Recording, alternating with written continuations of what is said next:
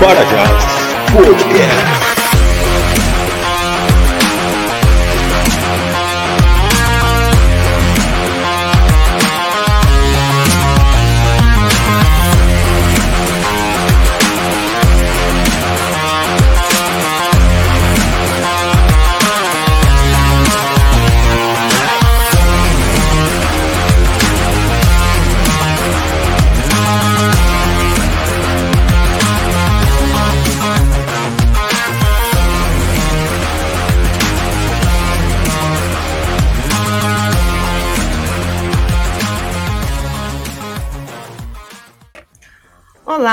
Boa tarde a todos. Sejam todos muito bem-vindos ao nosso Para Jazz Podcast número 26. Boa tarde, Renan.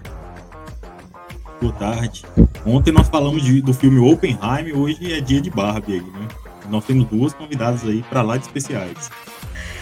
Então, o nosso episódio hoje, né, desse podcast vai ser sobre Barbie, o que é possível aprender com o filme. Tá preparado, Renan? Tô curioso e muito afim de aprender aqui, né, com, com as nossas convidadas, né? Nós temos excelentes convidadas aí e eu vou começar a chamá-las, tá? Nesse momento.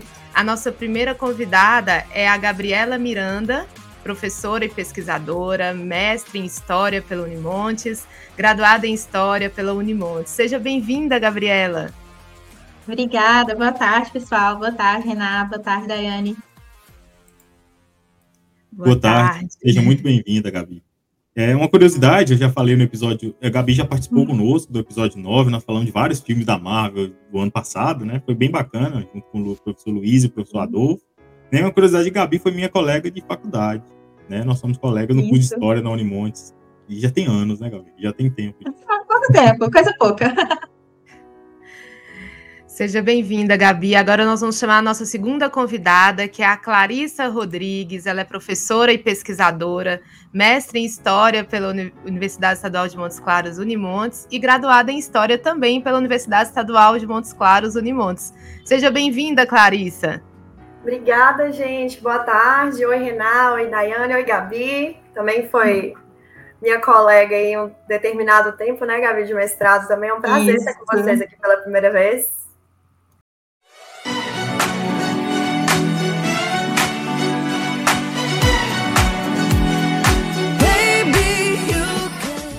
Sejam bem-vindas. Eu sei que hoje vai ser um dia bem especial. Nós estaremos aí discutindo esse filme que está no auge né, das discussões. Tem muita coisa para falar, né, meninas? Tá, uhum. tá, tá polêmico, tá interessante, tá sucesso, é, é, é sobre. E, e, a gente, eu tava, tava falando nos bastidores aqui, a gente escolheu vocês exatamente pela, pela, pelo objeto de estudo, né? A Gabriela na graduação e no mestrado estudou novela, né? A novela Rock Santeiro, Isso. então ela já tem um pouco dessa experiência com o estudo de mídias, né? E a uhum. Clarissa também vem, vem estudando cinema, né? Já tem algum tempo, então vocês são as pessoas adequadas aqui para pro, pro, essa conversa de hoje, né? Certamente nós vamos aprender demais com vocês aqui. Nós estamos com grandes ah, expectativas, porque, gente, o que foi de, de questões que foram surgindo sobre a temática do filme no decorrer desses dias, né? Assim, tudo que tá aí é, de, é, tanta, é tanta teoria da conspiração também.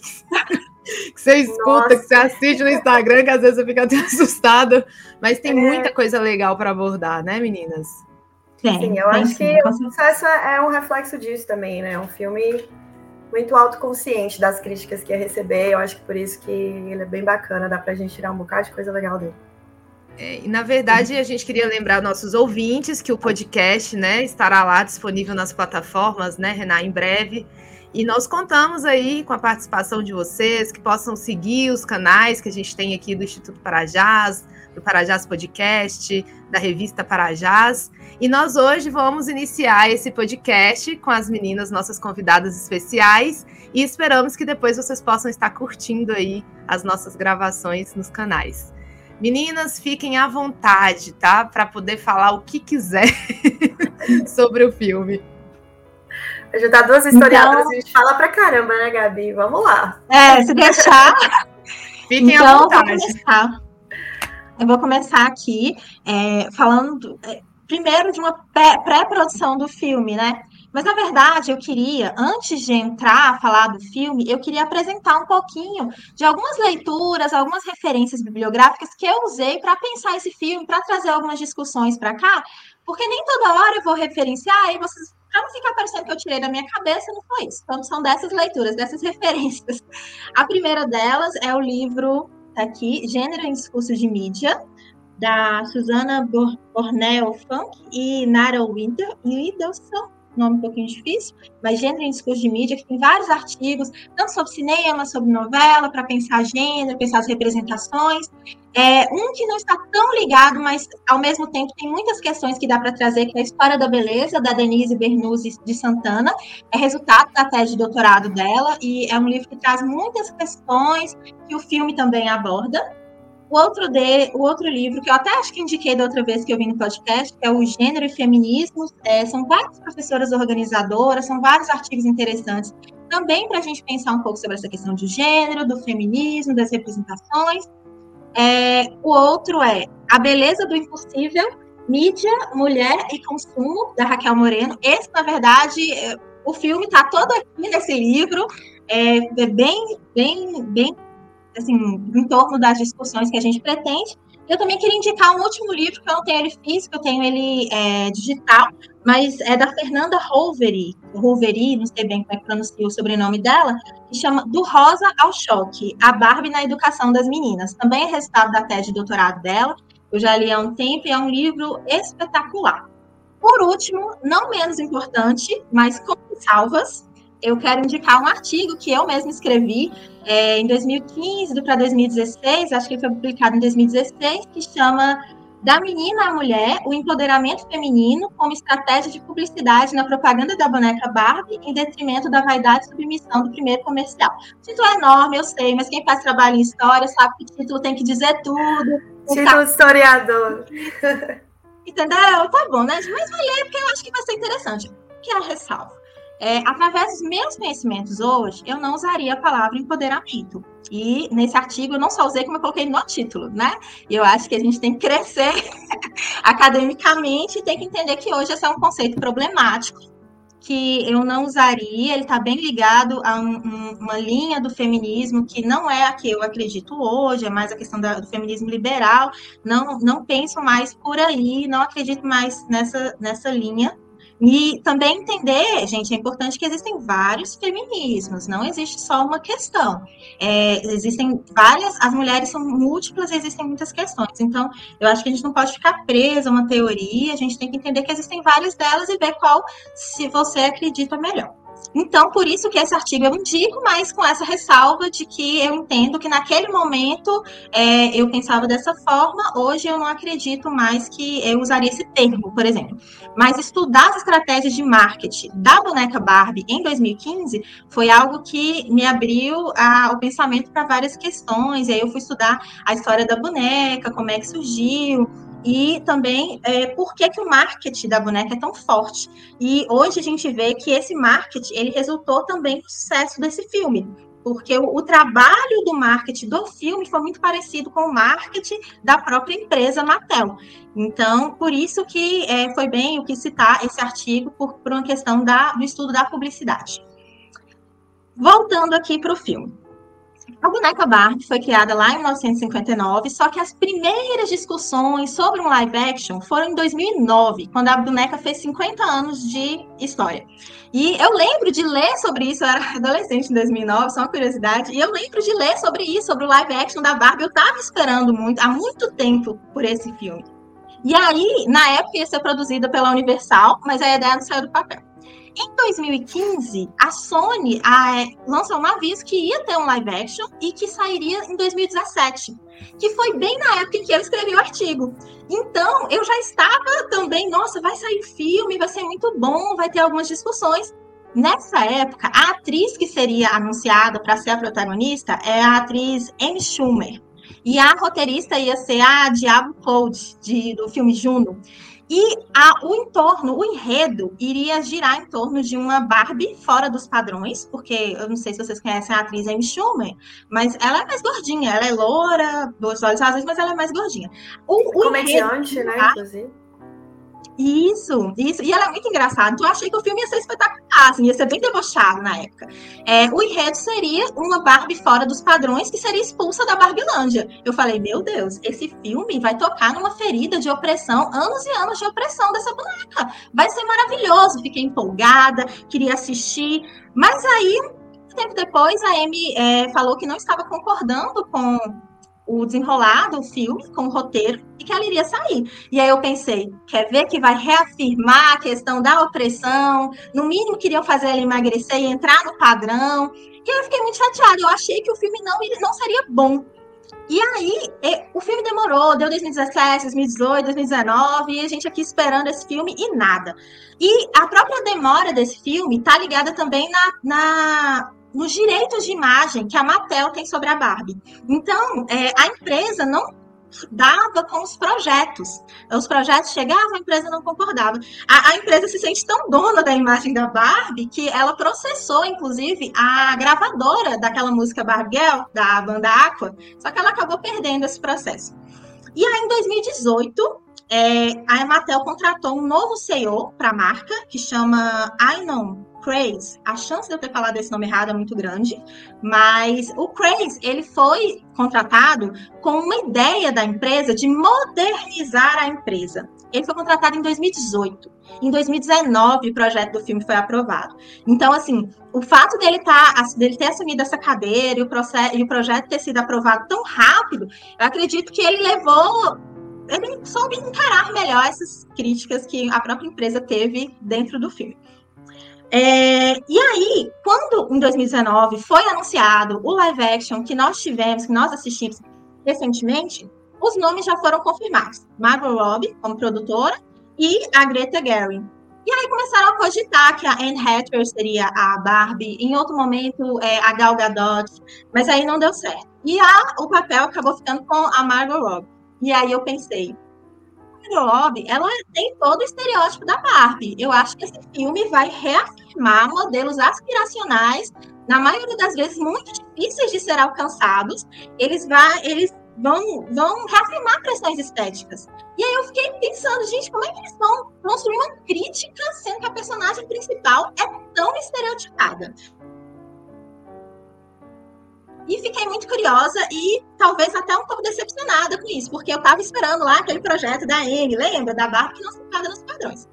E aí, o, o, roteiro ele foi todo repensado, a empresa que eu produzi mudou, agora é a Warner, e é, ao mesmo tempo, o fato deles terem anunciado a Greta Gerwig como diretora é, trouxe uma alegria muito grande, porque durante muito tempo, Clarice vai até é, é também talvez pensar isso comigo, o cinema ele teve um olhar predominantemente masculino. Ele era feito por homens para homens, ou por homens, onde a mulher era a representação do espetáculo, né? Esse termo usado pela Teresa de Lauretis. Então, a, a mulher era muito objetificada no cinema. E aí, quando Simone de Beauvoir chama atenção para a gente para a autorrepresentação, para as mulheres se autorrepresentarem, é, esse, quando esse movimento chega no cinema, em que agora nós temos diretoras, nós temos mulheres em cargos que antes não eram tão comuns, a forma de se representar as mulheres também muda. E é, eu acho que a Greta ela soube construir uma crítica não apenas sobre a relação dos corpos, mas também de questões existenciais mais profundas. Que se eu estava esperando apenas uma crítica à opressão que toda a vida eu percebi que a Barbie fez com as mulheres, ela foi num ponto muito mais profundo que isso. E tocou em questões de saúde mental, em questões de opressões de gênero, em questões de preconceitos de gênero, que refletem, inclusive, fora do cinema, em frases como ah, infantil e de rosa. Preconceitos, porque eu nunca vi ninguém questionar quão infantil é um homem vestido com uma camisa de Capitão América assistir Vingadores. Nunca assisti. Não só Vingadores, mas fazer qualquer coisa da vida, né, Gabi? Eu falo porque aqui Exatamente. a gente gosta de Vingadores, a gente gosta de cultura pop, a gente usa o tempo Exatamente, também. Mas eu acho que é interessante esse, é, esse questionamento inicial que você fez ao perceber que há uma mudança em quem vai né, produzir. Comigo foi um pouco, eu não sabia da produção de 2009, 2009 né, por exemplo. Isso. E ao, ao fazerem um anúncio, quando disseram que era a Greta, eu já fiquei muito animada, inclusive porque foi a própria Margot que fez o convite a ela, né? A Margot convida, acho que ela deve ter recebido o convite primeiro para fazer, enquanto né, a representação na ela, Barbie. É. E aí ela, ela, ela é produtora também, Isso, né? Isso, exato, ela é produtora, mas essa oportunidade deve ter chegado para ela primeiro. E aí ela faz esse convite à Greta e eu já fiquei de cara muito curiosa para saber, porque a filmografia da Greta ela tem um, um, uma linha, sabe? Assim, ela tem um sentido muito interessante. Então, quem assiste os filmes anteriores dela percebe que a Greta ela tem uma visão muito interessante sobre o feminino, sobre mulheres, e aí eu, eu destaco realmente, eu acho que a fala de Gabi inicial é muito importante, quando a gente trabalha com a categoria mulher, né, a gente tem que tomar muito cuidado, porque ela não é única, ela não é singular, então a Greta, ela fala de um ponto, né, eu sempre brinco com os meus alunos sobre, brinco não, eu puxo muito a orelha deles sobre o conceito de lugar de fala, por exemplo, né, que eu acho que ele foi muito deturpado, muito usado de forma equivocada nas redes sociais e ficou muito popular. E com, lidando com adolescentes, eles acabam caindo na falácia de que lugar, lugar de fala é sobre quem pode falar sobre alguma coisa, sendo que, na verdade, é uma categoria de análise do discurso, né? De ver de onde que vem esse discurso. Então, acho que entender qual que é esse lugar da Greta enquanto mulher, né? Então, ela fala enquanto mulher, mas ela não fala por todas, ela não vai conseguir. Eu acho que também não é a pretensão dela, porque ela sabe que é impossível, uhum. é, conseguir representar todas essas mulheres, mas o, o, processo que ela vem construindo na filmografia dela é muito, muito bacana, assim, e muito sólido. Então, acho que eu, eu conheci a Greta com o Francis Ha, que é um dos primeiros, acho que é o primeiro filme que ela dirige, que é um filme sobre amadurecimento, e eu assisti numa fase em que eu estava mais ou menos ali na mesma da personagem. Então é um filme que conversa com determinadas mulheres. E depois ela lança também o Lady Bird, que é um filme que eu gosto muito, é recebeu bastante, bastante crítica, mas acho que ele é muito amo-odeia. Eu amo, por sinal, porque eu acho que dá para enxergar na carreira dela essa linha que vai ligando uma obra a outra, que é a linha do amadurecimento. Eu acho que Barbie acaba sendo um filme sobre amadurecimento também. Não só um filme do amadurecimento da boneca em si, mas da mãe, né? Que é um filme sobre maternidade, é um filme sobre juventude, é um filme sobre um amadurecimento social que a gente precisaria, um amadurecimento do Ken, né? Que é a figura mais controversa, que tem dado polêmica. Então, entender que era ela me deu uma confiança muito grande, uma curiosidade muito grande, além do burburinho todo que foi feito com esse roteiro, porque todo mundo batia no pé que era o melhor roteiro que seria lançado. É, vários produtores dizendo que se pudesse apostar dinheiro, apostaria dinheiro no roteiro da Barbie.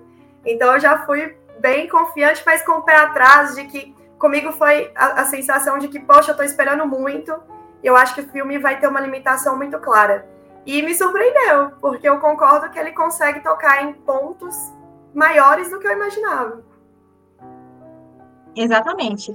E aí, assim, é, é, a questão do marketing do filme inicial, antes do filme ir para o cinema mesmo, também foi algo muito grandioso, inédito, acho que na, na história, eu nunca vi isso, um marketing desse tamanho. A casa da Barbie do filme, ela podia se hospedar, as pessoas podiam se hospedar nessa casa como é, a título de divulgação do filme, e durante acho que uma semana, foi um mês, não sei bem o tempo, o, você poderia se hospedar de graça por um dia. Cada pessoa poderia ficar um dia gratuitamente pela Airbnb lá em Palm Springs nessa casa. Então isso movimentou muito o público. Eu não sei de quem foi a ideia de ir assistir de rosa. Não sei, confesso. Não, nem cheguei a pesquisar sobre isso. Mas também estava todo mundo e falei assim, é uma experiência social. Eu preciso fazer parte disso. Eu preciso é. ir também, porque é. é você desfruta de algo. Eu li um, umas coisas, Gabi, que falam que parece que essa questão do, do ir de rosa é meio que começou a surgir assim, as pessoas colocando rosa para mostrar que está entendendo o que está acontecendo, que tem um filme da Barbie aí no ar que está trazendo, é de meio que uma forma de apoio, né? Eu, inclusive, gente, eu falo assim, quando eu fui assistir, eu fiquei pensando, gente, eu vou de rosa? Aí, porque eu não sabia o que que tava no filme. Será que é... eu vou de é. rosa? Que eu tô apoiando ainda errado. Eu falei, será que, será que o filme traz o estereótipo reforçado e eu vou de rosa e vou reforçar o estereótipo? Ou será que o rosa... Aí eu fui pesquisar, peraí, não vou colocar rosa antes de entender. sem, sem ter spoiler, mas tentando entender realmente o que significava. Então, acho que meio que o rosa foi mais para esse apoio, né? No sentido de estamos sabendo, e que também de uma limitação do próprio uso do rosa, né, pelas pessoas. Todo mundo podia ir no cinema, colocar o rosa e assistir o filme com a, vestindo, independente de quem seja, podia estar tá colocando rosa no cinema. Eu achei é bem interessante. Exato. é democrático, é fazer parte de uma experiência social onde todo mundo ali está como igual. E aí, assim, a, a, o Rosa adentrou as vitrines das lojas e entrou no mundo capitalista de uma forma muito forte. E assim, coisa também que eu nunca. Todas as vitrines de todas as lojas, não sei na cidade de vocês, mas aqui todas as vitrines estão rosas. E aí, assim, é, aqui também, né, existe uma limitação de só existe dois cinemas. E é, o, o cinema estava lotado, e aí eu com minha amiga nós fomos no, no Ibis, no outro, que não, mas vocês estão ser... bem, aí tem dois, em Diamantino não tem nenhum. Eu tô pensando nisso, Gabi. Tem muita cidade que não tem cinema nenhum, tá? É. Mas enfim, aí o que, que acontece? Nós fomos... Cinema virou um evento Nós de shopping ultimamente. Né? Nós fomos no cinema que aqui costuma ser mais vazio, não é isso, Larissa? Ela vai é. concordar comigo, que ser mais vazio. Chegou lá, tinha tanta gente, mas tanta gente, em uma estrutura que realmente não foi feita para receber aquele público, que assim, as filas estavam tão grandes, a gente não enxergava o final da fila. E aí eu per perguntei para a pessoa que estava na minha frente, essa fila de comprar o ingresso, ela disse, eu não sei, eu estou esperando para ver o que é essa fila. E eu perguntei da fila do lado, a mesma resposta, não sei, era impossível chegar até a, a, o guichê do ingresso ou, ou aquela mesma fila do mesmo lugar para entrar na sala. E aí nós de rosa dos pés à cabeça, porque emocionados. Aí chegamos lá, não tinha ingresso para bar. Fomos assistir Oppenheimer de rosa, correndo de boca. Mas foi maravilhoso. Sério, não também. Mas 6%, é, eu vi uma pesquisa falando que 6% do público que assistiu Oppenheimer assistiu porque não tinha ingresso para Barbie, tá? Então, não eu sei se vocês comentaram sobre isso ontem no episódio de Oppenheimer, Renan. Mas Oppenheimer surfou Deve na onda não, eles Barbie, estavam tá? só fazendo um, um é, em relação ao Oppenheimer. Nem falaram que Oppenheimer surfou foi segunda opção. na onda da Barbie, surfou muito no marketing Mas em minha Barbie. defesa, eu voltei para assistir Oppenheimer de novo, porque eu achei que ele merecia a minha atenção. Porque eu assisti Sim. de uma forma assim, eu não tava de coração ali, eu tava de rosa para começar, né? Eu não tava totalmente entregue a Oppenheimer. Voltei a assistir de novo e gostei muito. Mas é para outra assunto. Você tava com sentimento então, de frustração, né? Porque você não tinha conseguido assistir você teve que usar a segunda opção. Né? Hoje, hoje eu até. Hoje eu até vi também um post no Instagram, a página, essas páginas de cinema, né? Postou alguma coisa de Oppenheimer e alguém comentou assim: Ah, mas por que, que o, o pessoal do, de Oppenheimer não deixou para lançar depois? Foi querer competir com Barbie? Os dois estão bem, né? Barbie tá quase chegando em um bilhão. Né? O Oppenheimer tá quase chegando, tá com mais de 500 milhões, né, de bilheteria. É. E aí o, alguém respondeu lá. Foi esquecida. É, alguém respondeu lá falando assim, mas exatamente por causa dessa disputa que se criou, né, de brincadeira, assim, é que é, o filme acabou os filmes, eles ganharam essa repercussão. é, eles ganharam muito com esse lançamento em conjunto, porque o Nolan é um diretor muito popular, mas não é uma estratégia uhum. realmente interessante. Eu acho que, inclusive, tem alguns, alguns críticos que ressaltam uma espécie de ressentimento da Warner, porque o Nolan ele, ele rompeu com o contrato que ele tinha com a Warner recentemente e a Barbie é da Warner, né? Então, é. parece até uma disputa, assim, da Warner falando, ah, é, você saiu da gente, não vai ganhar dinheiro com a gente, então nós vamos tirar dinheiro seus. E tirou, não, não tirou, né? Impulsionou os dois, mas se a gente for olhar a distribuição de salas de cinema hoje, é incomparável a quantidade de salas com Barbie e a quantidade de salas com Oppenheimer. E Barbie provavelmente na semana que vem vai bater um bilhão de bilheteria. É, ela ela é tá com o dobro, né, de bilheteria Sim. no momento, praticamente. Sim. O Oppenheimer está por volta dos 500 milhões. É, a projeção a é tá quase um bilhão. essa semana agora, que vai entrar, a Barbie bata um bilhão de bilheteria, tá salvando um pouco o cinema aí esse ano.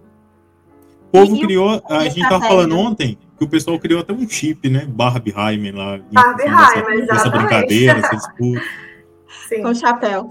É, e o que eu falei sobre a estratégia de marketing, é, o que é muito parecido com a empresa Mattel, a Barbie é produzida em baixo custo em países como na China, Tailândia, Malásia, só que o investimento nas, nas estratégias de marketing, de publicidade dessa boneca são milionários. Então, assim, ao mesmo tempo que paga-se pouco para os funcionários, o marketing e a publicidade levam muito dinheiro. Então, nesse sentido que eu falei que talvez o filme ele ficou parecido com a questão da boneca, porque esse marketing também foi muito pesado, com certeza foi muito dinheiro envolvido para chegar nesse, nesse sucesso de produção. E aí, quando a gente pensa a questão do cenário, da cor, dos figurinos, é, os temas e a própria questão do, da, da, tinta rosa usada no filme, isso foi amplamente divulgado, que foi esgotada no mundo, né? Então, assim, é, é, algo muito. Eu realmente não. Eu acho que eu não vi um movimento de cinema tão forte, tão pesado nesse sentido, no, no termo de publicidade, de alcance, de propaganda que foi feito. Se vocês lembram de algum outro filme que tenha sido essa propaganda antes de ser, ser executado, eu não me lembrei. Até fiquei pensando, qual outro filme, qual outro filme, não me lembrei. Eu acho que a gente tem, tem valores próximos, assim, ao que foi investido na, na divulgação da Barbie, mas é porque as estratégias são distintas, né? Você tem filmes, por exemplo, se pegar Vingadores, né, Ultimato, você vai ter níveis é. de investimento em publicidade, porque, na verdade, quando você vai olhar um orçamento de um filme, às vezes mais da metade, ou boa parte dele, vai para publicidade. É uma parte muito importante da produção uhum. do cinema. Por isso que ele tem que lucrar muito, porque ele gasta, ele, o gasto é muito alto, então tem que cobrir também a publicidade. Eu acho que a questão está mais relacionada a essa estratégia pautada na nostalgia que Barbie traz pra gente, assim, enquanto geração de meninas. Mas, e por isso que o filme, né, tem muita gente falando que o filme não é para criança, ele não pretende ser, inclusive a, a faixa etária dele, né, a classificação indicativa é de 12 anos, mas eu acho que ele conversa melhor com a geração da nossa geração, que brincou é. com a Barbie mais, e ele é autoconsciente disso, tanto que aqui não tem problema de spoiler, né, então a gente pode falar sobre o, a narrativa, o enredo do filme, é, quando eu sei que Gabi vai traçar uma linha mais, né? Não, mas pode. Cronológica desse filme, eu vou meio caótica aqui. É, mas quando eu comecei a assistir, e aí eu estava muito surpresa e muito maravilhada assim, com, com o quanto a direção de arte do filme consegue realmente te fazer sentir que você está vivendo no mundo da Barbie, porque quando a gente é pequena, a gente constrói as casas. Eu não era uma criança que tinha dinheiro para comprar a casa da Barbie em si. Então eu produzi, uhum. nem a própria Barbie às vezes, né? Acho que eu tive uma, uhum. duas no máximo na vida, assim. Então eram outras bonecas ali, mas você criava todo aquele mundo. Então eu lembro muito da gente recortando coisas para servir de, de talher, de, de móvel, e você vai construindo aquele mundo a partir da imaginação. E ver isso na direção de arte, quando ela abre uma geladeira e tem uma garrafinha sem água, ou quando ela liga o chuveiro e não cai água, ela desce numa piscina que ela não afunda. Isso para mim foi surreal, assim, no sentido de, de criar uma estética que realmente faça sentido dentro daquele mundo. Então, eu acho que o filme merece todos os louros, assim, pela direção de arte impecável. Mas eu ia dizer que nessa narrativa que estava sendo contada, eu estava muito preocupada com a personagem da adolescente, porque para mim não seria nada crível, assim, eu lido com adolescentes, né? Eu sou professora de história. E eu não vejo mais esse é, essa vontade de ter Barbie. Eu, sei que tem meninas mais jovens que têm, mas não é mais o que foi na minha geração, por exemplo, ou numa geração né, intermediária nossa. Então, quando aparece a personagem adolescente, ela é toda rebelde, inclusive me identifiquei em algumas fases aí da minha adolescência com ela. Aquela, aquela coisa que você não quer mais saber de nada, e na verdade você acha que você sabe de tudo e não sabe de nada. Me pegou assim, falei, nossa, mas como que isso vai ser construído? Vai ser construído uma relação que essa adolescente vai passar a admirar a Barbie? E aí, quando entra a mãe, eu acho que o filme vira para mim e, e me ganha para sempre, entendeu? Porque é pelo olhar da mãe. E, e, é a mãe que brincou, é a mãe dessa geração que viu a transformação, que sentiu essa pressão estética que hoje as meninas continuam sentindo, mas talvez de outros lugares também, né? Então, ter colocado essa mãe como elemento central foi para mim o, o, grande ganho do filme, que é o que causa essa conexão que a gente tem. Porque o cinema sempre trabalha com a identificação, né? Então, tá, eu estava começando a me sentir incomodada. Falei, poxa, mas essa adolescente, como que isso vai conectar? E aí, a personagem da mãe, ela faz essa, esse papel dessa conexão do espectador que viveu isso, ao mesmo tempo que demonstra o que foi isso para a geração mais nova, que consegue compreender, a partir do olhar dessa mãe, a importância que essa boneca teve ao longo da história na vida de um tanto de gente, no quesito projeção mesmo. Porque eu acho que talvez Gabi até comente disso, quando surge a Barbie, é muito interessante essa troca da projeção, assim. Você tinha, nós estamos falando de uma boneca que surge no contexto, no contexto do pós-guerra, onde okay. você tem, é, onde você tem crianças que estão se tornando também parte do mercado consumidor. mercado consumidor. Eu estudo muito a juventude do pós-guerra, né? Mas numa juventude um pouco mais para adolescência, porque eu trabalhei muito com o movimento hippie, e como que isso foi apropriado pelo mercado, como que vender o disco, e o cinema se transforma nos anos 60 para se adequar a essa geração. E os brinquedos se transformam para se adequar também a esse mercado novo e gigante, né? Que está surgindo, industrial. Então, quando você tem essa troca, você tira aquela, aquela boneca que serve só como uma projeção da maternidade, né? Então, acho que a cena inicial do filme, que é baseada no 2001, Odisseia no Espaço, ela te, te mostra de cara que aquele filme não é qualquer coisa, que não só pela referência cinematográfica, mas porque ela traz o mesmo sentido que aquela cena tem no Odisseia no Espaço, que é mostrar uma evolução tecnológica que está acontecendo, que muda tudo. Então, no caso, a boneca vai mudar tudo na perspectiva das meninas.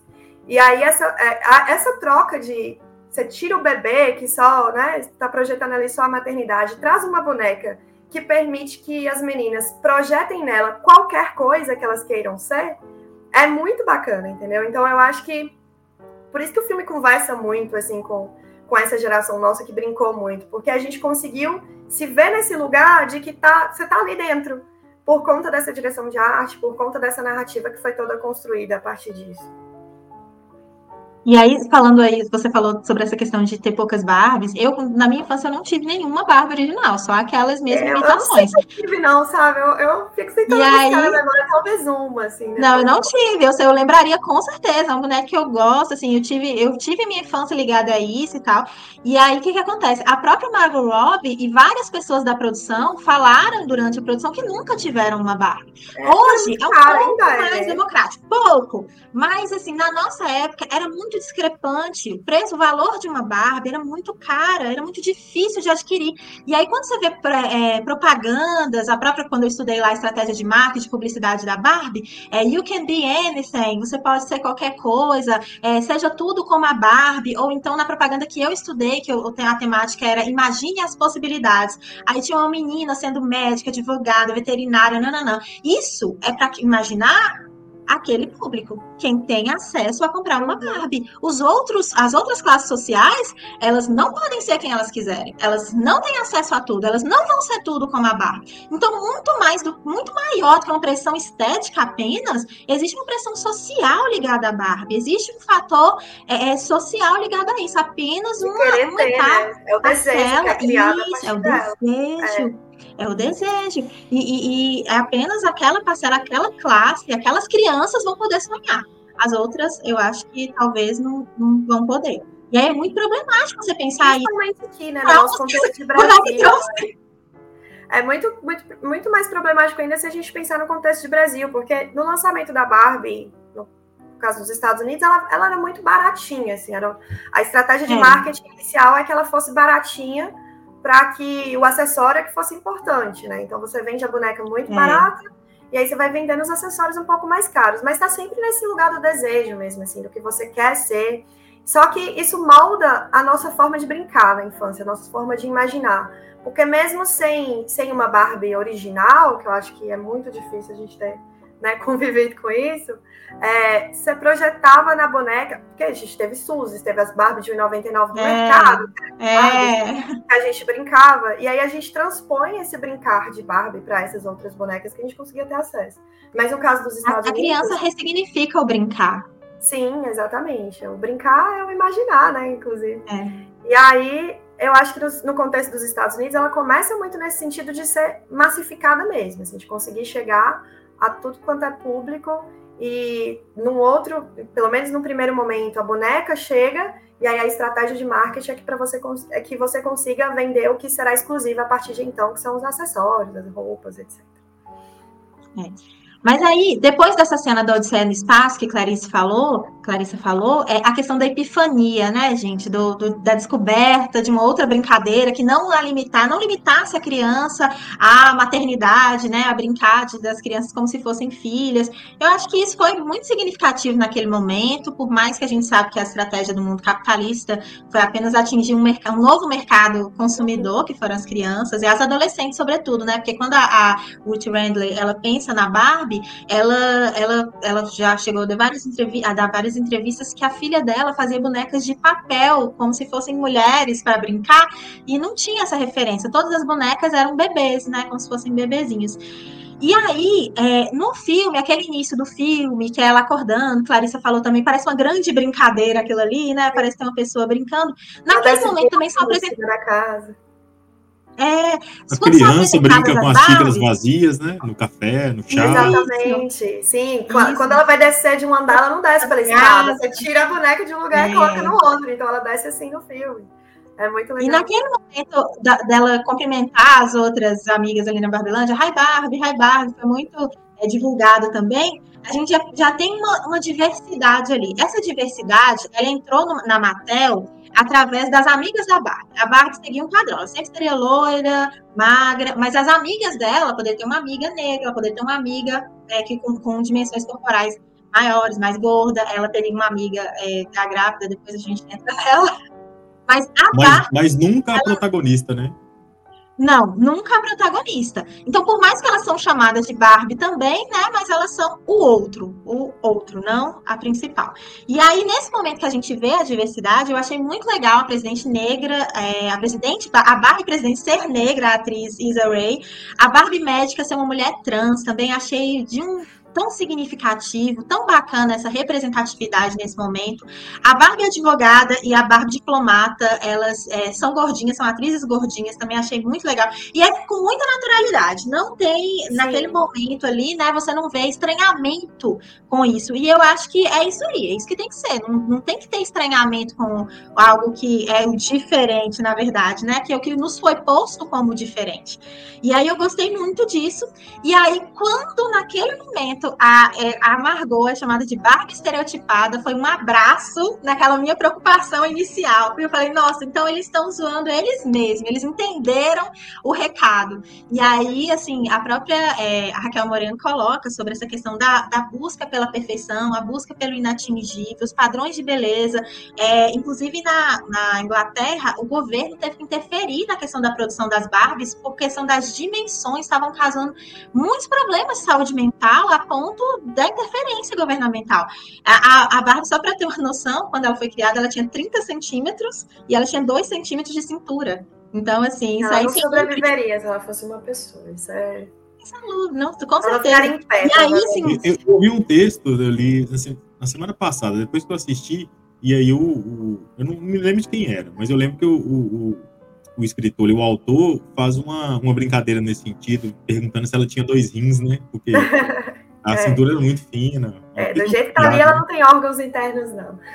Não, exatamente. E aí, assim, pensando também numa, numa perspectiva Foucaultiana, gente, o controle social que essa representação exerceu na geração, na nossa geração e na passada também, né? Lá desde a década de 50, não através de repressão, mas através de uma imagem, de um brinquedo, através do nosso brincar, nós fomos sendo doutrinadas aos poucos que a cintura teria que ser fina, os peitos fartos, é, o quadril largo. Então, assim, aquele padrão de beleza ele foi instituído e ele começou a exercer uma opressão mental na cabeça de todas as mulheres. Exercer e exerce ainda, assim, os padrões eles estão aí, a ditadura da moda está aí da beleza tá aí. E aí, assim, quando isso foi posto no filme de forma a, a caricata, como ela sendo a Barbie estereotipada, eu adorei esse, esse termo, assim, achei que foi bastante é, adequado.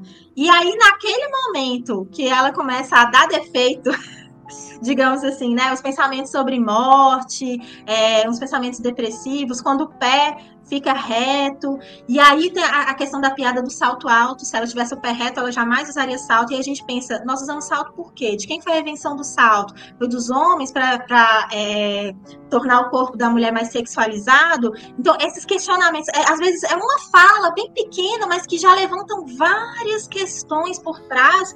Aí eu achei, nosso filme aqui ganhou corpo. E aí, depois que ela sai da Barbie. Não, outra, antes dela sair da Barbilândia, quando ela vai para a casa da Barbie Estranha. Gente, a Barbie Estranha é magnífica magnífica aquela representação da Barbie estranha.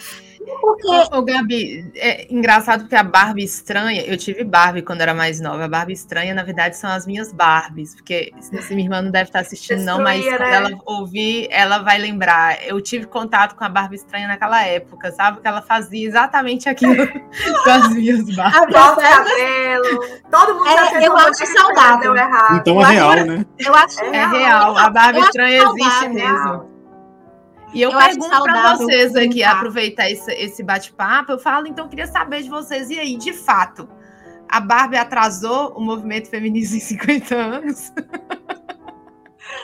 Eu acho que é uma responsabilidade para a Barbie, tá? é, várias coisas. É, Coitada da Barbie, né? O avanço. É, eu acho que é claro que a Barbie tem uma responsabilidade nesse imaginário sobre o feminino.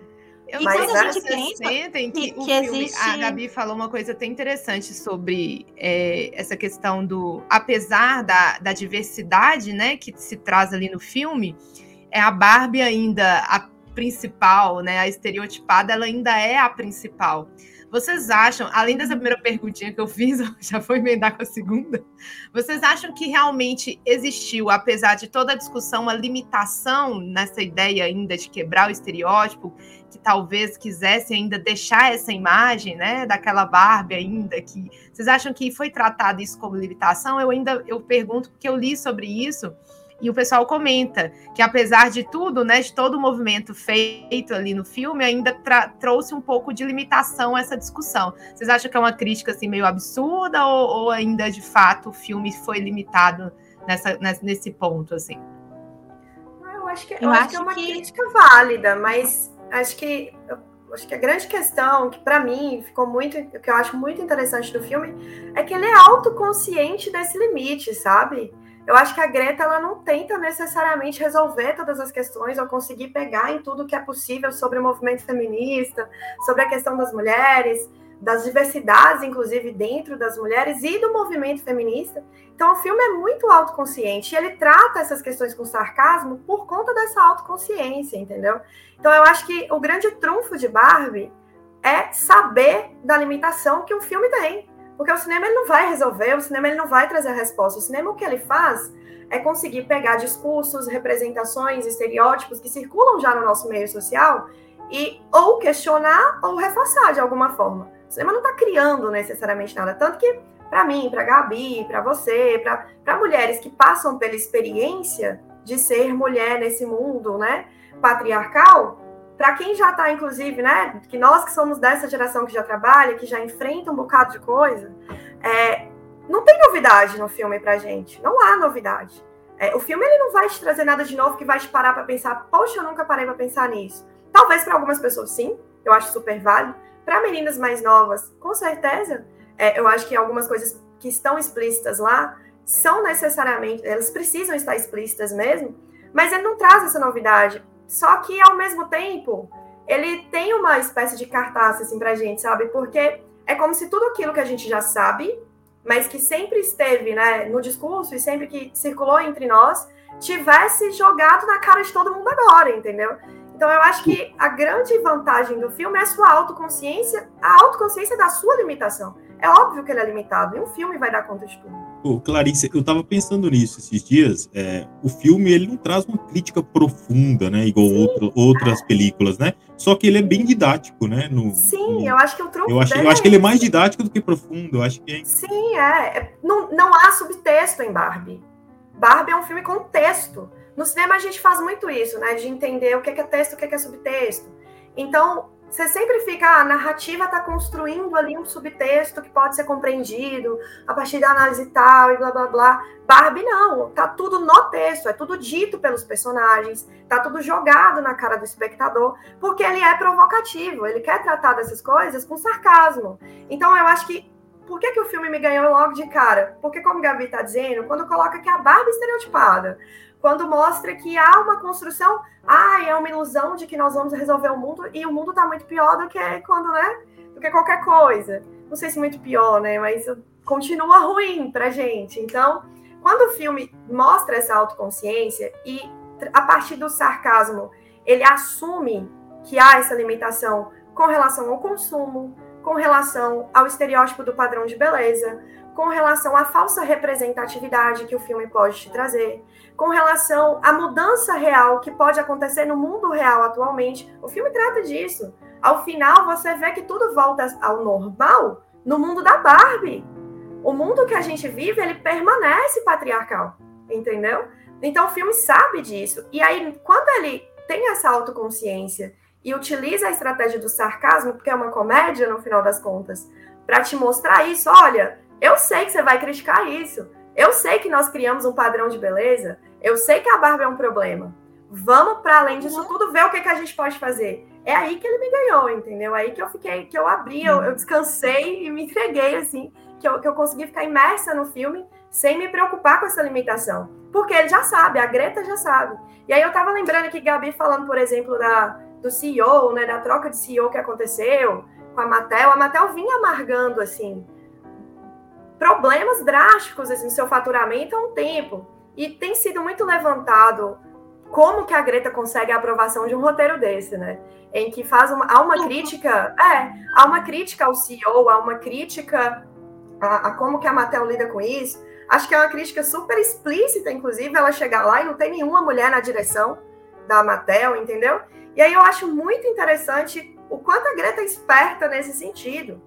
Primeiro, porque ela tá no, ela tem a possibilidade de tratar isso, porque ela está falando de uma empresa, ela está a partir de uma empresa que está em crise financeira, que precisa se reinventar. É isso que a Barbie fez ao longo de todo, toda a sua história. Ela se reinventa a partir da necessidade, a partir da demanda. A primeira Barbie negra que a gente vai ter, ela não é, não é recente, ela é dos anos 60, se eu não me engano, 60 ou 70, junto com o movimento negro que estava em ascensão. ascensão. Uhum. Então a Mattel ela se adapta o tempo inteiro.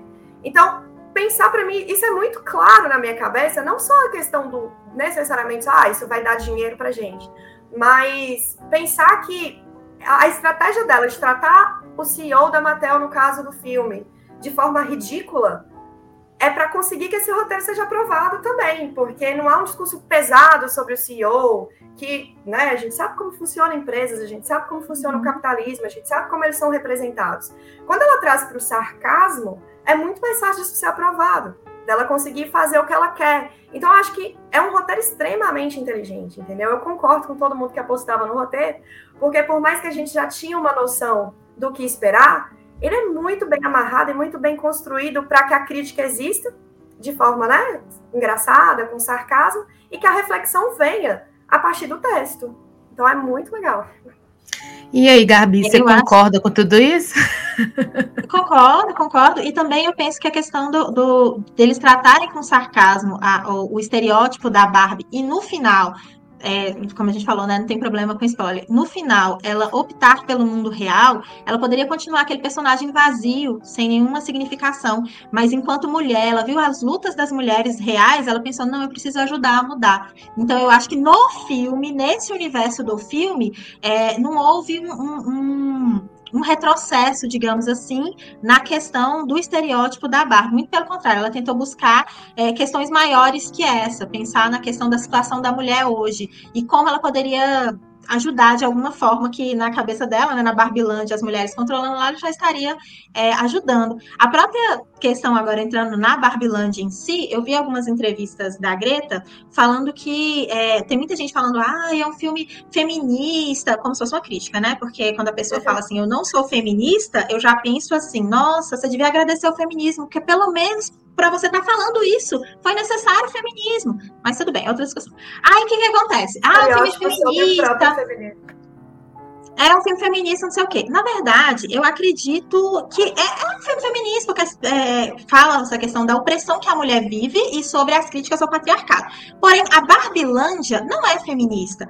A Barbilândia é um lugar controlado pelas mulheres. A Greta diz que quando ela, ela pensou na Barbilândia, ela pensou em uma espécie de uma realidade espelhada do mundo real. Então, se aqui os, os homens dominam, lá seria dominado pelas mulheres. Então, a Barbilândia não é feminista. Pensar na Barbilândia como uma feminista feminista, como feminista é um equívoco. Lá existe uma soberania das mulheres. O feminismo pressupõe igualdade, não pressupõe soberania. Então, a partir disso, eu acho que já tem, já derruba aqui talvez uns 30% de crítica. É, a galera cai naquele meme, né? Quando o feminismo for legalizado, cenas como essa serão comuns. E não é bem assim. Eu, eu não, vou aproveitar não, e vou pedir vocês, então, para falarem um pouco sobre os Kens. O que, vocês acham que o sim, filme traz nessa questão, sabe? Do... É, é, a questão. É, é um, a questão é um, da... ponto interessante mesmo, porque é, tem algumas críticas nesse sentido, né? Que os homens eles são representados no filme como bobos, tanto os executivos, quanto os Kens, quanto o Alan. E aí eu queria que vocês comentassem também sobre essa questão aí. A, a, Eu acho que seguindo aí a é uma linha que a Daiane crítica, colocou. é uma crítica à imagem caricata. Quer dizer que todos os homens são desse jeito? Não, gente, não. É, na verdade, a Greta brinca ali com várias representações e a questão do Ken ser um acessório da Barbie, quando o Ken é, com cavalos, com os, os- os amigos cavalgando um cavalo imaginário, gente, o Ken nunca teve um acessório, ele nunca teve um carro, ele nunca teve um cavalo. Por que que naquela cena ele não, tem, não tá cavalgando? Porque ele não tem. A empresa não se preocupou de dar essa, essa importância para esse personagem. Então, e o, e o filme retratou bem isso. E ele era um acessório na época que ele foi é, introduzido no mercado. Então, nunca foi pensado quem para os meninos brincarem, porque menino não pode brincar. Exatamente. Eu acho que é o que. Isso é um problema. É, é o que o pessoal não entendeu, sabe, Renato? Porque assim. Ô, é- gente, o que que eu vou falar faz? sério com vocês. Você tem uma. Você tem uma parte que eu não aguentei de rir, eu voltei a ter dor de barriga de tanto que eu ri no cinema. Foi naquele momento que Ken tá vulnerável, ele tá chorando, aí a Barbie chega e vem ajudar. E ele fala que ele não precisa ter vergonha de chorar. Ele vai falar: Eu sou, eu sei disso, eu sou empoderado. É verdade. Eu acho que de o alguma que- problema- forma traz problema do também uma reflexão para os homens, né? Sim, gente, o Ken tem um arco Traz um inteiro de, de reflexão para o homem. É, o Ken tem um arco inteiro eu pra ele. Isso é muito mais do que a gente teve em muito filme por aí enquanto mulher, entendeu? Então, você vai pegar, por exemplo, ó, o, o que eu acho que é a grande questão do Ken, que a galera não entendeu muito bem, é que o que é representado na Barbilândia é o mundo visto a partir do olhar de uma menina. E quando você está brincando de boneca, o Ken não tem a mínima importância. Ele é o acessório da Barbie. E outra coisa, é tanto que não é esse mundo, né, que talvez não seja nem necessariamente só um espelhamento, Gabi, na minha visão. Se a gente for parar para pensar, no final das contas, por mais que as Barbies elas comandem, o, o Ken ele não passa por nenhum processo de opressão ali dentro do filme. Eles não são assediados. É, ele não é oprimido. Eles não, né? eles não são eles que fazem os serviços domésticos, eles não têm que pegar no pesado, eles só são um acessório, porque no olhar de uma menina que tá brincando, ele não faz tanta diferença. Ele é o namorado da Barbie, ou ele é o amigo da Barbie, ou ele é, sei lá, o primo da Barbie. Ele é o acessório. E isso ficou muito bem retratado no filme, como o Ken, o Ken E é até acessório. porque em muitas casas o namorado, ele substitu... ah, algumas meninas substituíam o Ken pelo Max Steel, não era? Sim, exatamente. Ela é tão ignorada que não faz diferença qual boneco o homem é. Você pega o bonequinho do seu, seu irmão e vai brincar como se ele fosse o namorado da Barbie. Então não é uma crítica, tipo, ai, essa é a nossa visão de homens. Essa é a visão de uma menina brincando com um boneco. Ele não vai ter importância. E por isso que eu falo que eu acho que é muito exagerado uma galera apelando por conta disso. Sim, Porque ele tem um uma arco todo equivocada. dele. É, ele tem um arco todo dele, ele tem uma, re- ele, ele tem uma redenção no final. Ele é ensinado que ele pode ser o que Amadurecer quiser. um pouco. Ele amadurece ao final, entendeu? Então, ele Não, tem muito gente, mais do que qualquer personagem feminina tem, por exemplo, em filme. Qualquer não, mas boa parte das personagens femininas tem em filmes de super-herói, que é uma trajetória só dela. O Ken tem uma trajetória dele dentro do filme. Então, até isso, acho para mim é incomparável, entendeu? Para quem estuda é, é, estereótipos de personagens femininas, quantos são os filmes que a personagem ela só aparece como acessório? Ela só aparece para salvar o cara da crise existencial. Ela só aparece porque o cara tá com um problema no serviço e agora ele vai mudar a vida dela porque ele acha um amor e é ela, o amor é ela que vai resolver. Isso é ser acessório no filme. Então, nesse caso, ela tem uma justificativa, pelo menos, para ele ser um acessório, entendeu? O que os filmes masculinos, não filmes masculinos, essa é uma péssima expressão, mas o que os filmes, né, feitos por homens, geralmente, não dão esse espaço de um arco feminino bem construído, porque é uma visão masculina sobre o que é ser mulher também, entendeu? Então, eu acho que Eu, eu nem posso é perder, eu não posso perder o gancho, porque tem um comentário aqui, ó, que tá falando assim, ó, é uma reflexão importante. É quando os homens são tratados como acessórios, isso abala o orgulho. Exato, Braulio, né? Maravilhoso, Braulio! É, Braulio, tá. É, é uma questão de ego, de orgulho e de falta É, de compreensão não, e gente, talvez e de essa- tentar também aceitar que a narrativa é eu acho que legal. essa. Essa crítica do filme ser anti-homem, que tem, tem sido tão amplamente divulgada, gente, ela é simplista e ela é simplória, porque mostra uma ingenuidade, uma redução de tantos temas que, que o, o filme trabalhou, como se fosse um filme infantil, de apenas uma aventurinha. Não, não é isso. A pessoa precisa realmente estar disposta e entender, a entender o filme e as questões, não apenas reduzir o filme a isso. Agora, só mais uma questão aqui, voltando rapidinho, sobre a Barbie estranha que eu estava falando, que eu acho muito saudável ter uma Barbie estranha, porque efetiva de que a pessoa brincou mesmo, foi criança, acho maravilhoso. No filme, eu não vi uma, uma, um ressentimento da Barbie estranha no sentido assim, nossa, não estou bonita mais. Ela tava muito segura naquele lugar de Barbie estranha. Achei isso muito bem Nossa, colocado. ela era espetacular, era demais. Ela era maravilhosa. E outro, e outro lugar de, de segurança que me, me pegou de uma forma que eu achei belíssimo. Foi muito rápido, mas achei belíssimo no filme. Foi na cena do ônibus, quando a Barbie encontra a mulher idosa, que na verdade é a estilista, né? A Anne Holt, que parece que é muito amiga da, da Greta. Ela, a Barbie tá ali numa crise existencial. Ela olha para a mulher idosa e diz: você é linda. E a mulher diz, eu sei. Ela não se explica, nossa, ela me achou bonita, eu sou velha, meu cabelo. Não sei. Gente, isso é porque quando você pensa na ditadura da beleza, na história da beleza no Brasil e no mundo, as mulheres não têm direito de envelhecer, envelhecer o, o, cabelo grisalho ele é charmoso, visto como charmoso nos homens, mas para a mulher é visto como uma derrota. Ela precisa pintar os cabelos, ela precisa usar seus cremes, ela precisa correr atrás para não envelhecer. Algo que, na verdade, é natural e vai acontecer com todo mundo. É, a, a mulher ela não tem o direito de, de passar por isso. É a busca pelo inalcançável. É uma coisa que, assim, eu achei muito legal no filme, porque essa cena tem muito a nos ensinar, enquanto mulheres, enquanto pessoas que vão envelhecer, que vão passar por aquela fase, ver a beleza na, na, na na sabedoria, na atividade, nas pessoas mais velhas, isso é muito, muito rico. Inclusive, a, a Raquel Moreno coloca que na antiguidade a, a, as pessoas mais velhas eram tratadas como mais experientes, né? Eram vistas com mais respeito, que isso vem inclusive da mitologia, que na mitologia as deusas têm sempre três faces: a jovem, a mãe e a velha. E dessas três faces, é sempre a velha a mais poderosa, porque ela sempre detém ali os segredos da vida, da morte, da saúde.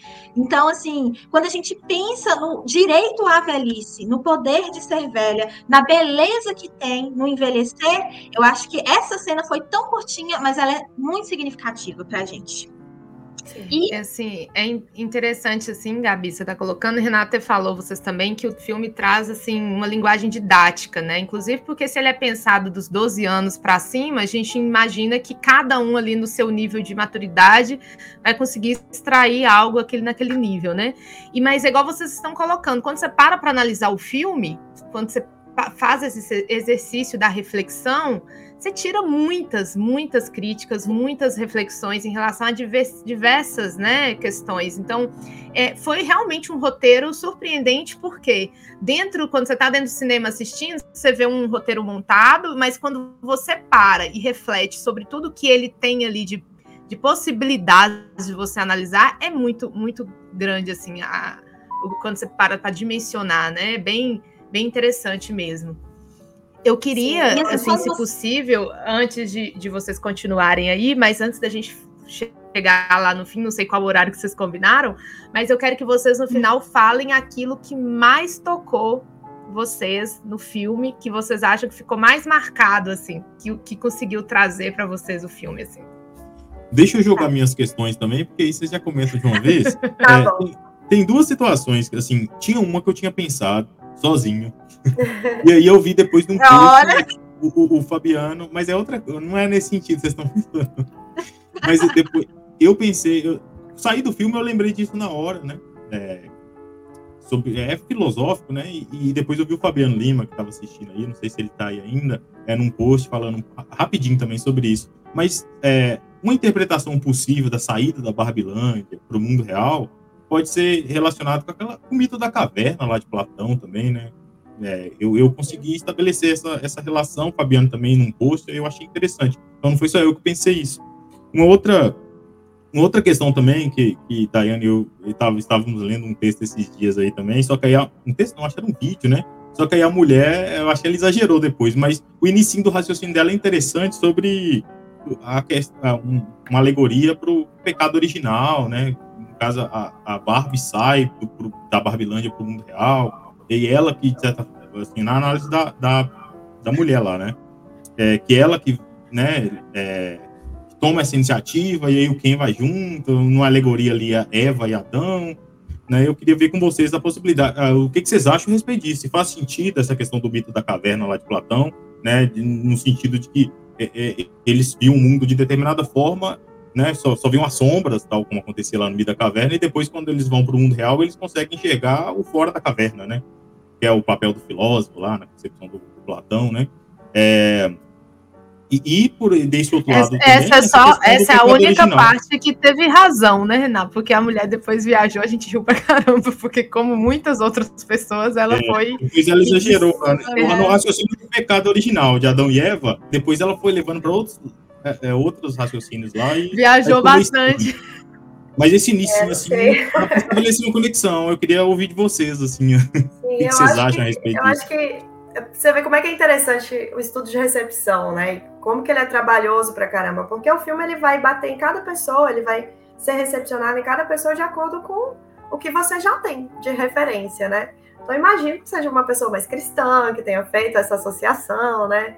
É, eu não vejo tanto assim essa, essa aproximação pensando na trajetória de como a Greta escreve, como que são os outros filmes dela. Não é uma característica dela, por exemplo, se fosse alguns outros cineastas que têm feito, né? O cineasta de mãe, por exemplo, Ari Aster, se não me engano, é, é, que tem trazido muito essa temática religiosa e pensando a partir do texto religioso. Eu, eu gosto mais dessa associação com a Caverna de Platão, porque associar com o pecado original, você tem que forçar um pouco a interpretação também que o mundo da Barbie é o paraíso que está sendo abandonado.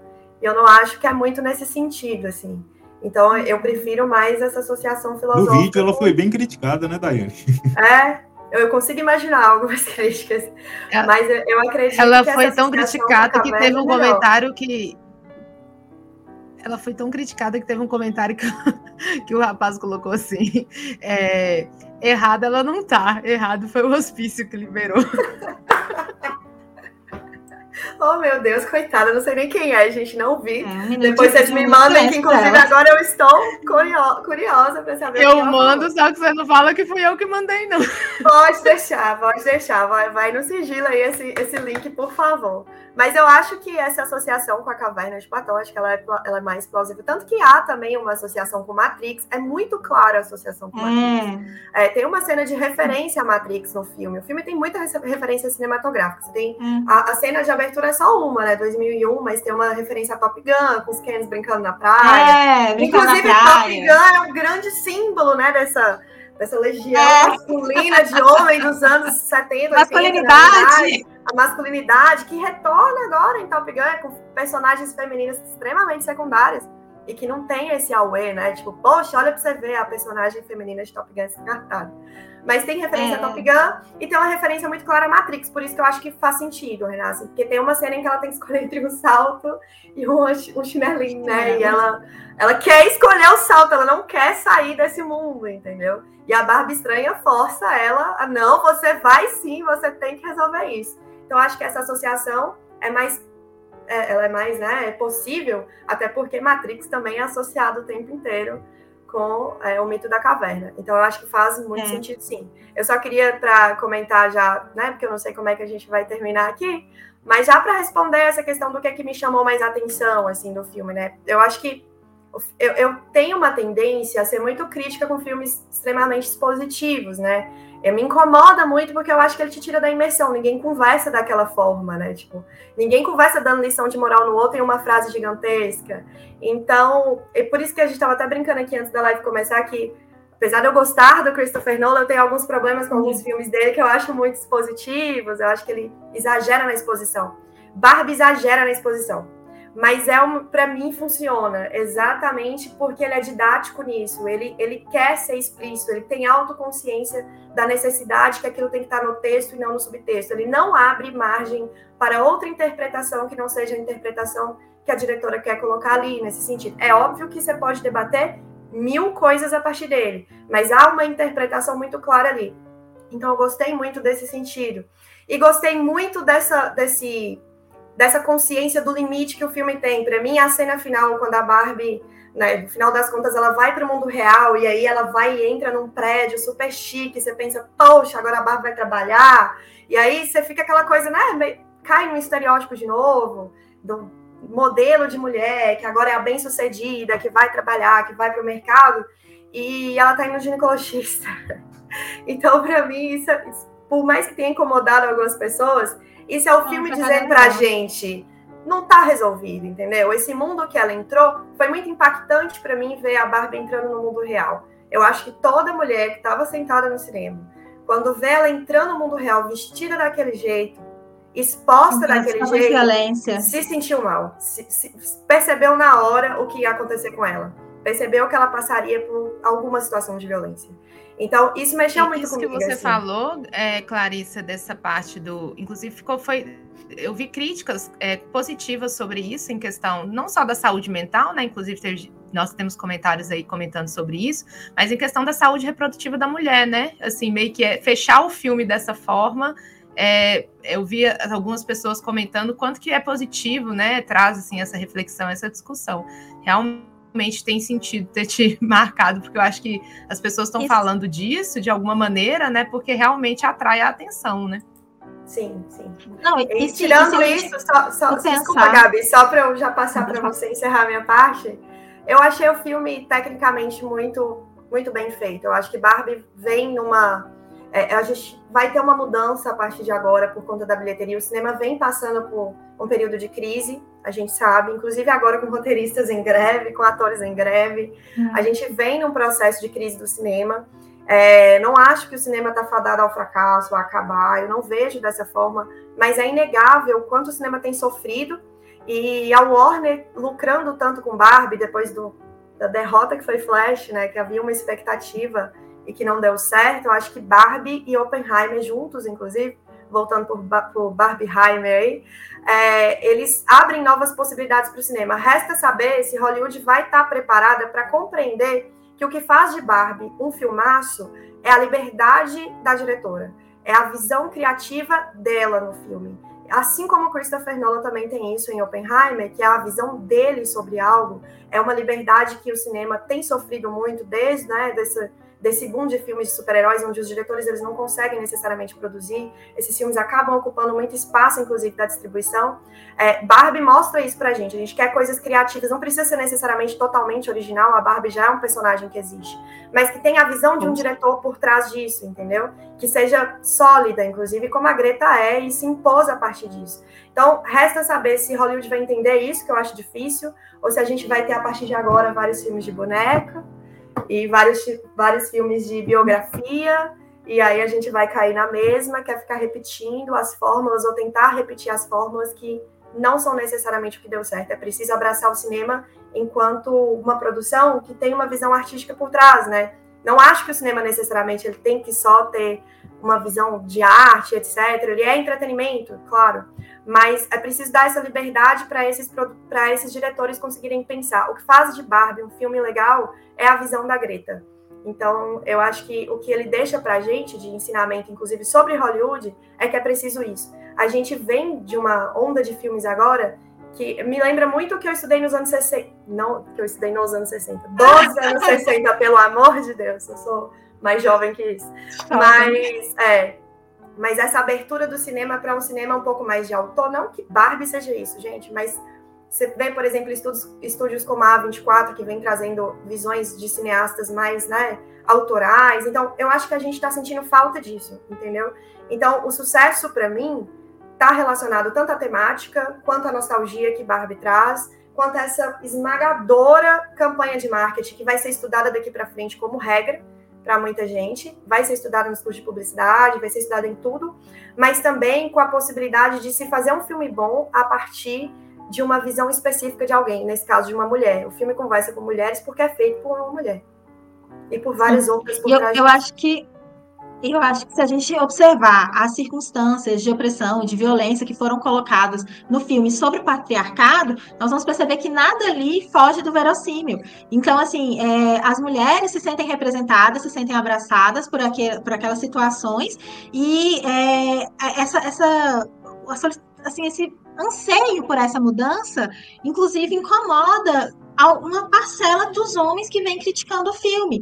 E, e, no final, aqueles discursos, aquela, a questão da tomada da consciência, da segunda epifania que tem no filme, né? Que são duas, a primeira da Odisseia a, no espaço, a segunda do, do discurso que fazem, faz com que as Barbies acordem para aquela realidade delas, eu acho que é, quando você para para pensar no, no, na significância desse filme, de tão ampla divulgação, falando sobre questões de opressão às mulheres, isso vem incomodando demais. E, e esse filme, enquanto uma produção discursiva sobre mulheres, não apenas para mulheres, né? Tá aí para o mundo, mas é sobre mulheres é, e esse incômodo que ele vem gerando, eu acho que, que isso também vai ser estudado, é, essa questão dessa recepção negativa que esse filme está tendo. Eu acho que todo mundo tem direito de gostar ou não do filme. O que eu estou questionando são os argumentos das pessoas, da forma que eles estão atacando esse filme. É, porque, como eu falei, né? Um, um homem é, vestir uma blusa, uma determinada roupa para assistir um filme, é, ele nunca foi questionado na história do universo, mas uma mulher se caracterizar está sendo questionada. E eu acho que essas questões que a gente colocou aqui no filme, a luta contra o patriarcado, a questão existencial, as questões da beleza, os padrões de beleza já estão impostos e, e, e que por nós fomos refletidos aqui, eu acho que só essas questões, o filme em si, ele não é suficiente para combater essas críticas. Eu acho que realmente é necessário é, uma reflexão, é necessário parar para pensar. E infelizmente nem todo mundo está disposto a fazê-lo. Então, por isso, esse filme está sendo tão problemático, porque se todo mundo estivesse aberto à reflexão, ao pensamento, eu acho que essas críticas específicas, elas não teriam espaço. Outras críticas com relação à produção, talvez gostos pessoais, aí tudo bem. Mas é, essas críticas, esse ataque que está tendo, eu vejo muito como preconceito é, de gênero contra as mulheres com relação a, a isso. E eu acho que esse filme está reverberando questões, como eu falei, muito maiores, porque a boneca ela poderia continuar sendo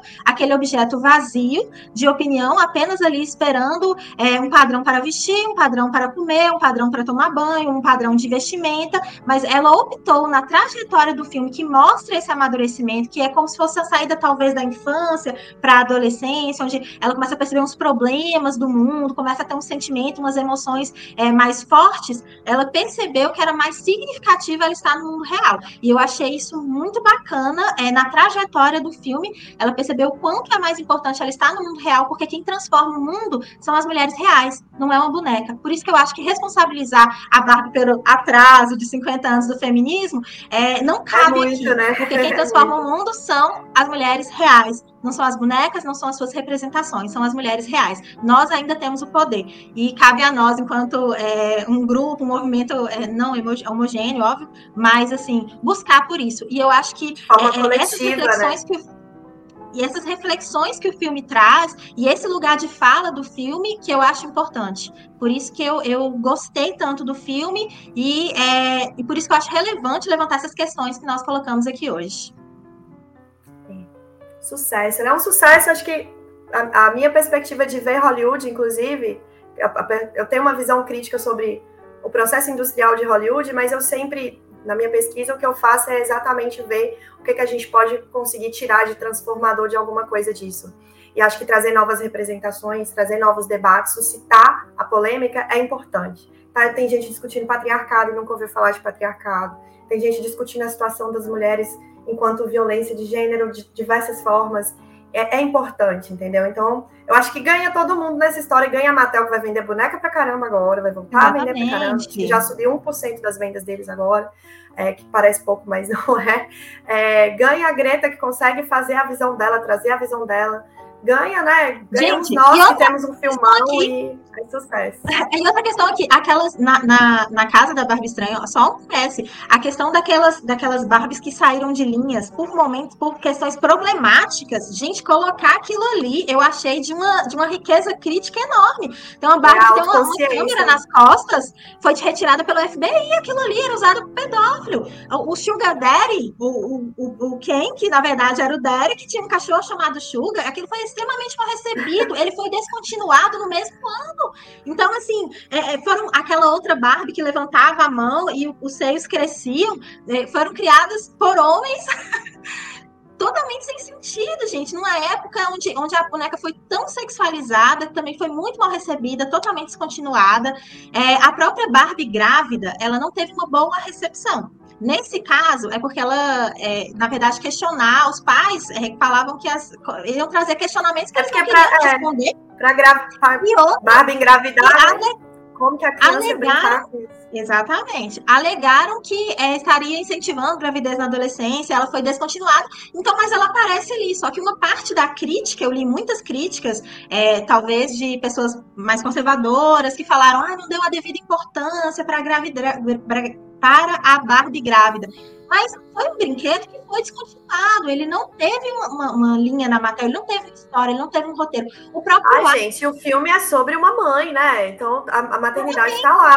É uma mãe. Por isso que eu tô falando que as- essas críticas, muitas vezes, eu tô tentando rebater porque as pessoas não entenderam o filme. É, O próprio Adam, quando ele foi criado para ser o melhor amigo do Ken, gente, as pessoas questionaram a sexualidade de um boneco, do Adam. E aí ele foi descontinuado porque na época alegaram que ele era gay. Um boneco, gente, sem genitália. Não tem sentido nenhum. Então, assim, a gente vê que a sociedade, muitas vezes, não tá. Ela constrói teorias que a gente fica assim, de onde é que saiu? Não tem sentido. E aí o Adam foi descontinu- descontinuado pela empresa, ninguém sentiu falta, e isso é, é ironizado o tempo inteiro na, no filme. E talvez quando a gente não, perce- não sabe esses detalhes, fica parecendo um filme talvez mais vazio, mas na verdade ele tem muita crítica. A questão também da, da própria empresa, os, os, os- os, é, empresários da Mattel, todos homens, é, de meia idade, é, enfim, pensando em produto para mulheres, para meninas, no caso, né? Então essas críticas elas são muito pesadas e o filme abordou de uma forma muito sarcástica e muito bem construída.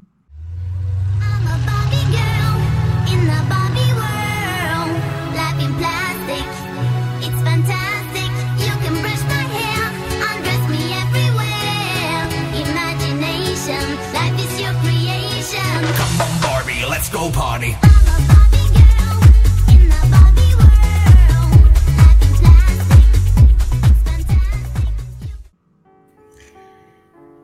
É isso aí. Se deixar, a gente fica aqui mais e mais horas, né? Porque é tanta coisa para poder discutir que esse filme traz que não tem tempo para poder dar conta. Mas é isso aí, meninas. A gente fica muito feliz. Assim, inclusive, queria agradecer. Tem, tem uma galera aí online que tem interagido, que geralmente a gente grava os podcasts, né? E eles estão aqui, estão até comentando. Ó, tem aqui parabéns pelo excelente conteúdo. A Ana Júlia mandou um coração. A Leda colocou, eu estou gostando muito, parabéns, pessoal. A Fabiane falou que minha amiga brilha. A Juliana deu um boa tarde. A Cida, parabéns pela iniciativa. Temos aqui vários comentários. Tem a, a- o Cauê que Nossa. falou: a Barbie vai quebrar os recordes. já está quebrando. É, tem muita, tem muita gente aqui que saiu, que veio comentando né, no decorrer do podcast. A gente queria agradecer muito a participação deles, de todas essas pessoas. E temos aqui, por fim, né, depois do comentário aqui que a gente já discutiu, tem esse comentário da Ana Júlia, que falou que a velhice sendo enfatizada como bela, não como limitante, né? Quando você comentou sobre aquela cena lá maravilhosa, que eu também achei espetacular no- no filme. E tem um comentário da Juliana que falou sobre o feminismo da Barbilândia. Acredito que foi uma provocação muito importante, pois o patriarcado, patriarcado governa o mundo desde, desde que o mundo é. É, o patriarcado, patriarcado governa o mundo desde que o mundo é. É importante pensarmos em outras formas de governo é, pelas mulheres. Aí a Alane colocou que incrível, são muitas questões levantadas, a questão da morte, da ansiedade muito profunda, e realmente, né, gente, aqui, isso foi bem Uhum, forte, eu acho que saúde mental. é a saúde mental, assim, inclusive a gente discute hoje, né? O filme só trouxe algo que a gente já tem discutido porque realmente é real, né? E inclusive também aquela relação com o capitalismo, né? Quando a Barbie tava mal, aí já fala, "Ba- tá vendendo Barbie depressiva aqui Sim. demais. Quando o Ken E a tomou narração também que ironiza, ironiza a crise da, da Margot Robbie é maravilhosa. Ela Não, não, é um exemplo pra se achar E- feia. quando Sim, quem exato. assume... Essa narração é muito... Essa foi perfeita, realmente. Essa é ótima. É, a- quando o Ken assume a Barbilândia e, de repente começa a vender tudo do Ken, mostrando para onde que caminha essa logística capitalista, né? Então, assim, eu acho que foi valeu muito a pena, inclusive para a própria Mattel, né, que tá ali fazendo o próprio deboche, né? E a Ana Júlia colocou aqui, por fim, um debate incrível. A gente queria agradecer, agradecer muito todas essas pessoas que interagiram. Lembrando que o podcast vai ficar salvo lá no nosso canal. E vou passar para a Renata direcionar vocês para as considerações finais. Já queria agradecer a participação, que foi maravilhosa. Vocês brilharam. Acho que a gente teve um momento muito agradável, de muito rico também. Pena que tem pouco tempo, né? Mas assim, acho que a gente conseguiu falar de muita coisa nesse pouco tempo. E que fique aí, né? O podcast vai estar lá. Quem quiser interagir comentando depois, é ouvir depois também. E a gente agradece muito, viu, meninas? Muito obrigada, Clarice, e muito obrigada, Gabi, tá? Eu agradeço, gente.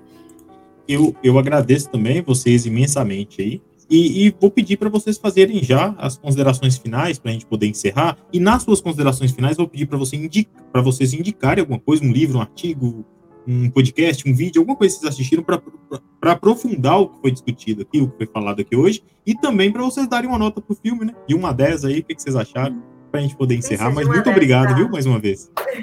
Tá bom. Pode começar, Gabi. Eu começo? Quer começar? É, Pode não, começar. começa. É o seguinte, eu ia indicar, é um documentário da Netflix sobre uns brinquedos que marcaram a Ah, não vale eu indicar ele também. Devia ter começado, droga.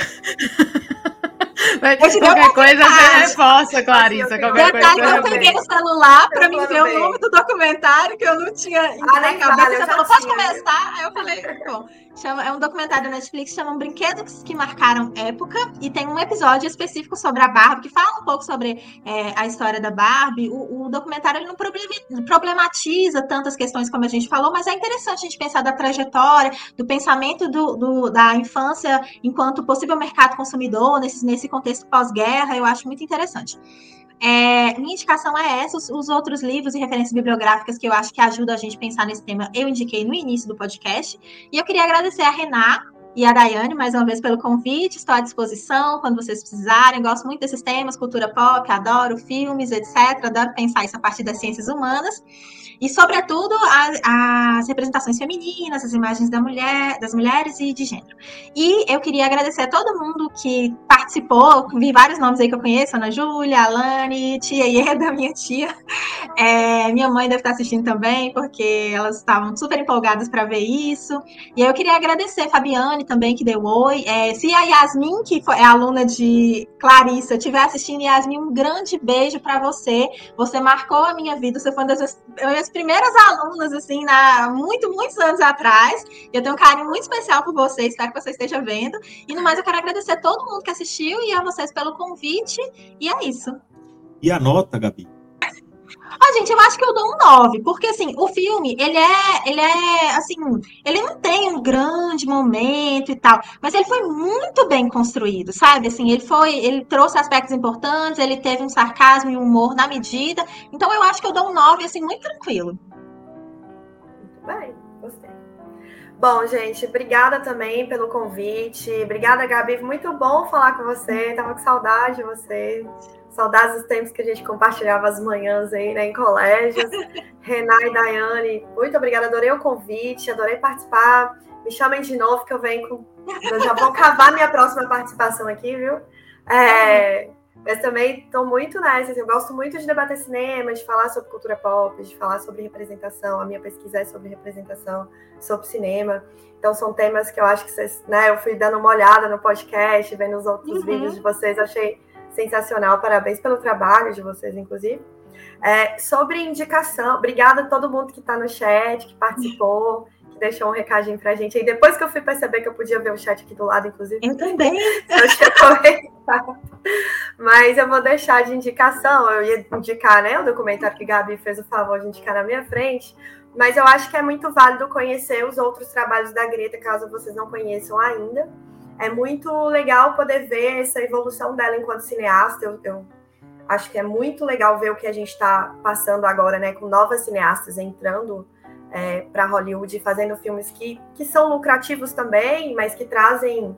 Que Hollywood, ela, né, ela tá pautada no lucro, a gente sabe que é uma indústria, mas que traz uma perspectiva feminina sobre as coisas. Então, acho que conhecer um pouco mais essa trajetória dela é interessante até para conhecer Barbie, até para entender como que ela chega nesse ponto de ter a autoridade que ela teve para fazer esse filme e a visão dela sobre isso. Eu indico Francis Ha, que é o primeiro filme que eu vi sobre ela. É também um processo de, de amadurecimento de uma mulher, né, que está entrando, que é uma jovem que está entrando nessa vida adulta, que está cheia de dúvidas. Então, é muito legal que você consegue perceber vários aspectos dessas personagens femininas dela presentes em Barbie. E o Lady Bird, que é um filme já de uma adolescente que está também nesse mesmo processo, vai entrar para a faculdade, tem essa relação com a mãe.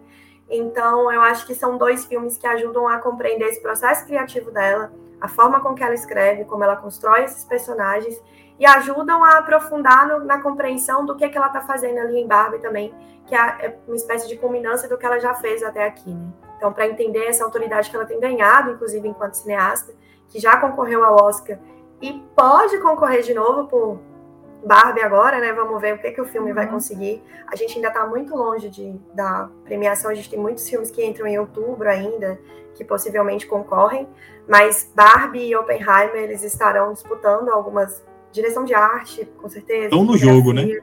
Estão no jogo. Ryan Gosling como Ken, eu acredito também que pode disputar. Coadjuvante. Enquanto coadjuvante contra o Robert Downey Jr. vai ser uma disputa interessante. Exatamente. Então, para conhecer um pouco mais o trabalho da Greta, fica a dica aí de tanto Francis Ha, que é um filme muito legal, quanto Lady Bird, para né, vocês terem mais o que assistir por aí. É isso, gente. Obrigada, viu? Sua nota? Ah, é, minha nota. Eu usei Gabi, esqueci. Então, eu tinha pensado, quando eu, eu, eu tenho o Letterboxd aqui, que geralmente é de até 5, né? Eu dei um 4. Mas fazendo essa transposição para 10, então a gente faz uma, proporção, não sei. Eu, eu fico com Gabi ali, acho que um 8,5 para 9. Uma outra coisinha, assim, de roteiro, que eu acho que dá uma, algumas forçadinhas no, na comédia que eu fico, ah, aqui, aqui é aquela síndrome de, de filme de boneco tem que ser engraçado. Então, só por conta disso, mas eu gostei muito, fiquei entre um 8,5 e 9, eu sou indecisa. 8,5, vai 8,5. Oito e meio, então. é, gente, é isso aí. A gente agradece muito. A minha indicação, sabe? Minha indicação, Renan, é esse podcast, tá? Para todo mundo aí, quem quiser ouvir. todo mundo pode ouvir lá Boa. nos nossos canais, né? Onde está disponível. E agradecemos mais uma vez. Sintam-se convidadas, tá? Vocês falaram aí que está à disposição. A gente sintam-se convidadas para outras oportunidades. É, pode ter certeza que o Instituto Parajás vai contar com vocês em outros momentos. Esperamos que vocês possam estar junto com a gente novamente em outras situações. Muito obrigada, viu, gente? Obrigada a todo mundo que está online ainda. E um abraço a todos e até a próxima. Beijo, gente. Valeu. Beijo. Tchau, já. Podcast.